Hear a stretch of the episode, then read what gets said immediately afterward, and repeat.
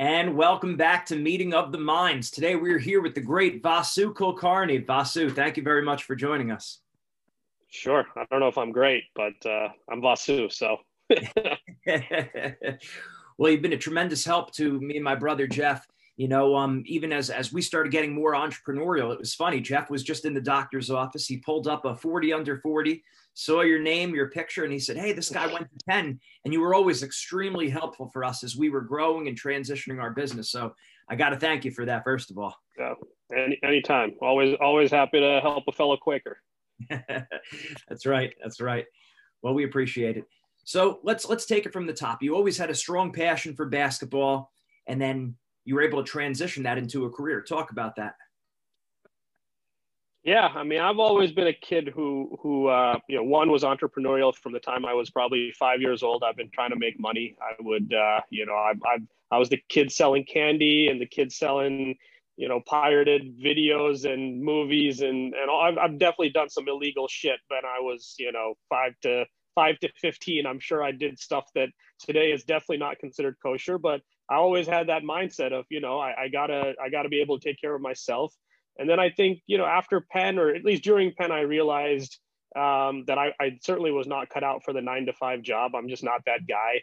You know I, I wouldn't wake up till noon on campus and i'd go get a burrito and basically wait for everyone else to come back from class. And i'd be at the at the basketball court shooting hoops. And so I think very quickly I realized that you know getting a corporate job where I was expected to be somewhere at, at you know 8 30 9 o'clock that that just wasn't going to fit my lifestyle and I, I was probably going to get fired pretty quickly.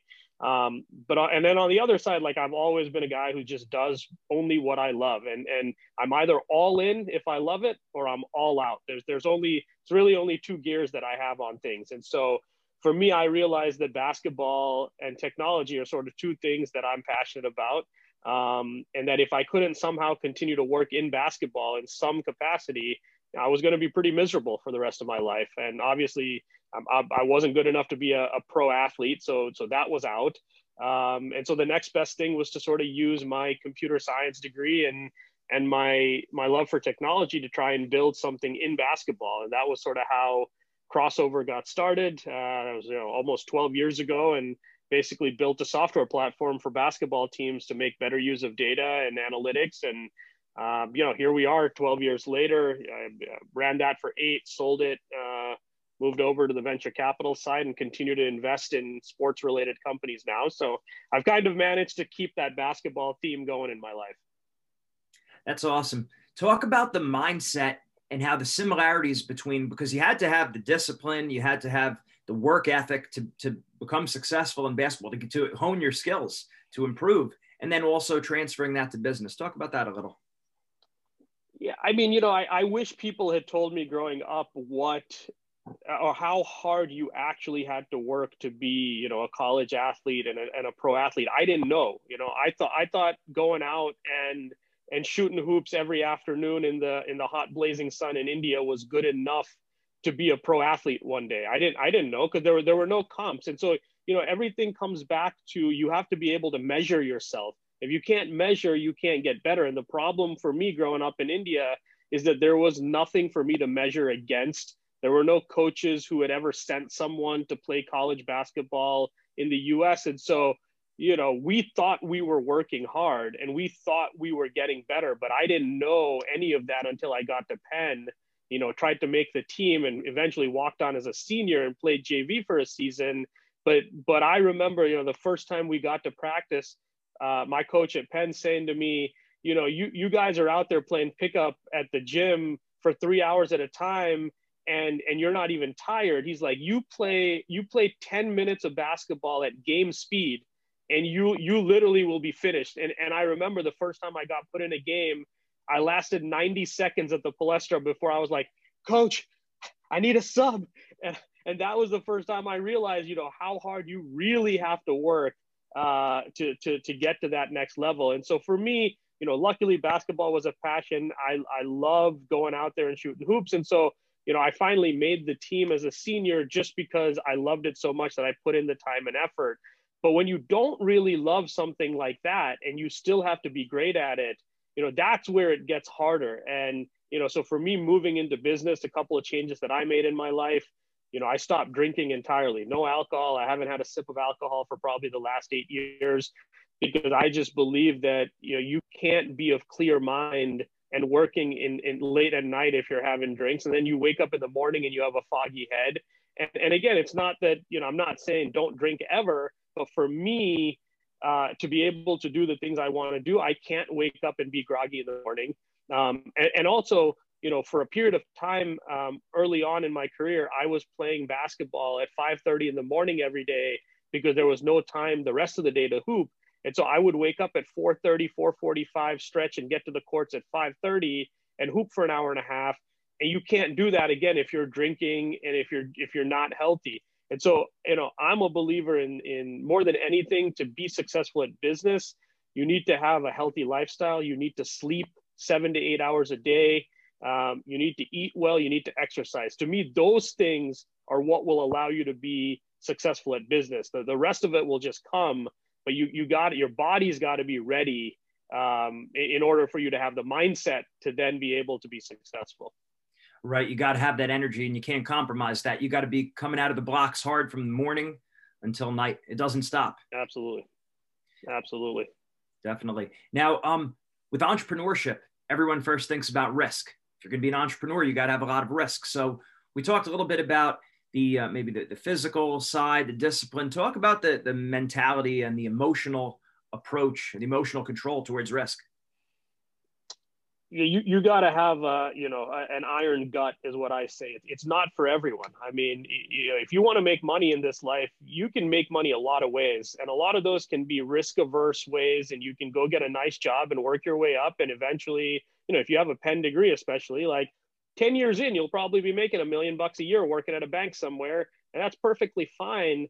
Um, but you know, you, you kind of have to put in your time and you got to do the the nine to nines for many, many years. And and the whole the whole way you're doing things that you don't really enjoy and you don't feel like you're doing anything for yourself. You always feel like you're working for someone else and, and trying to enrich someone else. And for me, the thing that's allowed me to still work 12, 14 hours a day and not feel burnt out is that I'm always doing something that one that I love and two that I know is directly growing my equity and and I'm working for myself. And so ultimately at the end of the whole process I could go to zero. That's that happens 99% of the time in entrepreneurship is you end up with a big fat zero. And, but but you have to be okay with that. You you have to say, look, I'm doing I'm I'm in it for the journey and the end result could be a huge windfall or it could be nothing but it's okay as long as i enjoyed the process all the way through um, and and so to me that's how you from a mental mindset standpoint i think that's how you as an entrepreneur want to approach it is not okay I, all my eggs are in this basket and if i fail holy crap you know my life is over. No that's not that's not the way to think about it. The way to think about it is you're getting to do something you love every day. Hopefully you're going to make a lot of money along the way and then at the end of it one day there'll be a ton of money. But that if that day doesn't come you've got to be complete, completely okay with it um, and, and and and so i've always approached it that way and and i have no expectations of money on the other side i my expectation is i want to enjoy building things i want to enjoy watching people use my products and bringing joy to their life or making their life easier. And if that all leads to riches at the end of it, that's awesome. And if I get unlucky and it leads to nothing at the end of it, that's cool too, because every single day I woke up and I had a lot of fun. I had a smile on my face and I did what I loved. I was working for myself. I wasn't working for anyone else, right? So to me, that's the mindset you want to have because that allows you to to almost look at the risk as an opportunity, not so much as a risk, and to just say, okay, yeah, of course there's risk, but that's fine. Like it, it, could end up with nothing, but I don't I don't care. And I think that's the mindset you have to have. Otherwise, it's very easy to put 10 years of your life into something, and on the flip side of it, you walk away without a dollar, and now you're depressed, you're suicidal, and you're going, I can't believe that's what I did with my life, and, and you start to ask all these questions. I, I think that's that's a problem. And so I I always every single day I, I remind myself that I'm lucky to do what I do. Life could be so much worse. And and regardless of what the financial outcome is i'm having a great time. I got a roof over my head two square meals get to shoot hoops. It's all that matters. That's great Now, one of the mistakes I see a lot of people in applying that, you you know, like I'm sure you've seen this certain friends, acquaintances, they have this kind of high in high in the sky, high apple pie, whatever you call it, dream, and it's just like you're not going to be able to really monetize this. I mean, is it possible? Yes, but it just really doesn't look realistic. And while I like to always encourage people with their dreams, a lot of people I've seen they've really run into problems because either they, they don't have the discipline they, they can't sell. They're not a hustler. They're not great at making a connection, maybe with someone who can sell. And the idea is just, it's, it's, it's going to be hard and they don't have that discipline for it. So just talk about that, I guess, that general scenario a little bit. What are your recommendations for people with that? And also, how did you know for yourself that okay yes this is my dream but i have the the, the know-how and i have the, the the physical and mental attributes to get this done. So it, while it is risky it's not that much of a risk because it's in your wheelhouse. That makes sense? Well to me yeah i mean to me self-awareness is half the problem in, in all aspects of life right? I say the same thing to people on a basketball court. I'm like if you can't shoot why are you jacking up threes? Like you got to know what you're good at. Some some people are shooters, some people are rebounders, some people are just on the court to play defense. You got to you got to embrace what you're good at and and be self-aware uh, because if it, the worst thing that can happen is that you think you're great at something and you're not, and now you're out there trying to spin your wheels, doing things that you should either be, um, uh, you know, sort of bringing someone else on to help you with, or you just shouldn't be in the business at all. Um, and, and, so I've personally felt like I've always been a fairly self-aware person. You know, you'll never see me on a basketball court try to go one-on-one and break anyone down and take you to the rim. That's not my game. You'll never see me do it. Right? Doesn't matter if there's a 60-year-old dude on me at the gym. That's not my game. I'm well aware of what I'm good at. I'm, I'm a shooter, and I'm gonna shoot the shit out of that ball. I'm not gonna try to take anyone off the dribble and and i feel like the same thing holds true in, in business for me. I, I sort of know the things that i'm good at. And and and that evolves over time. You know certainly i've become far more self-aware. I know that there's you know like having hard conversations for me wasn't my forte. Like if i even if i knew someone was not doing a great job for some reason i just felt like having that straight conversation with them became difficult for me. And and so at a certain point I went and hired a guy that that that was great at doing that. And it changed my business dramatically because I was able to bring someone in to complement me. Now, this person, you know, was not a visionary. He was not great at at rah-rahing the team and, and speaking to what where we're gonna go in 10 years. That's my job. I'm really good at seeing the future and getting people amped up about my vision, but I'm not great at being sort of a day-to-day in the weeds operator and so I went and found someone who could do that, and and great things happen for our business. And so, um, you know, I, I think that that's what it's all about. It's about self awareness and understanding what you're good at, what you're not good at, and and making sure that there's people around you that can complement you and and help make up for your for your weaknesses. Excellent. And then if if someone's in that boat I guess now thinking just like my own personal experience with this, where I would say that's kind of very similar. I would look at myself more along the lines of you, and then the day to day operations become more of a challenge. Um, now, I guess the thing that maybe comes up, you think, well, if I bring someone in and you're paying someone else, that's that's a risk, right? And of course, that now you're dealing with the whole risk thing again. But at the same time, it's freeing you up to do what you do. So it's not maybe not focusing so much on the risk aspect of it, but what that's going to permit you to do. You're going to feel better. You're not going to be doing the things that maybe bog you down that you're not that good at. Is that how you'd approach that mentally? Uh, absolutely. I, th- I think you know at a certain point, every entrepreneur needs to needs to build their business in a way that if they got hit by a bus tomorrow, the company has to go on. Right? The company can't end with a founder dying uh, or or being incapacitated or wanting to leave. You know that you, know, you, you, always say country's bigger than than the president and and the the administration, and the company to me is always bigger than the people there. You you always have to put company first and do the right thing for all the shareholders, not just for yourself as the CEO or a founder. And so you know the the ideal scenario in a company is you get it to a point where it's running without you and you have freed up your time to think about the future because what kills companies is the lack of innovation if you sort of rest on your laurels and you think you've built a great business, I promise you, no matter who you are, whether you're Apple, Microsoft, Uber, or, or, or a bakery, somebody is going to disrupt you. Somebody right now is working 10 times harder than you to disrupt your business, and they're going to come for you.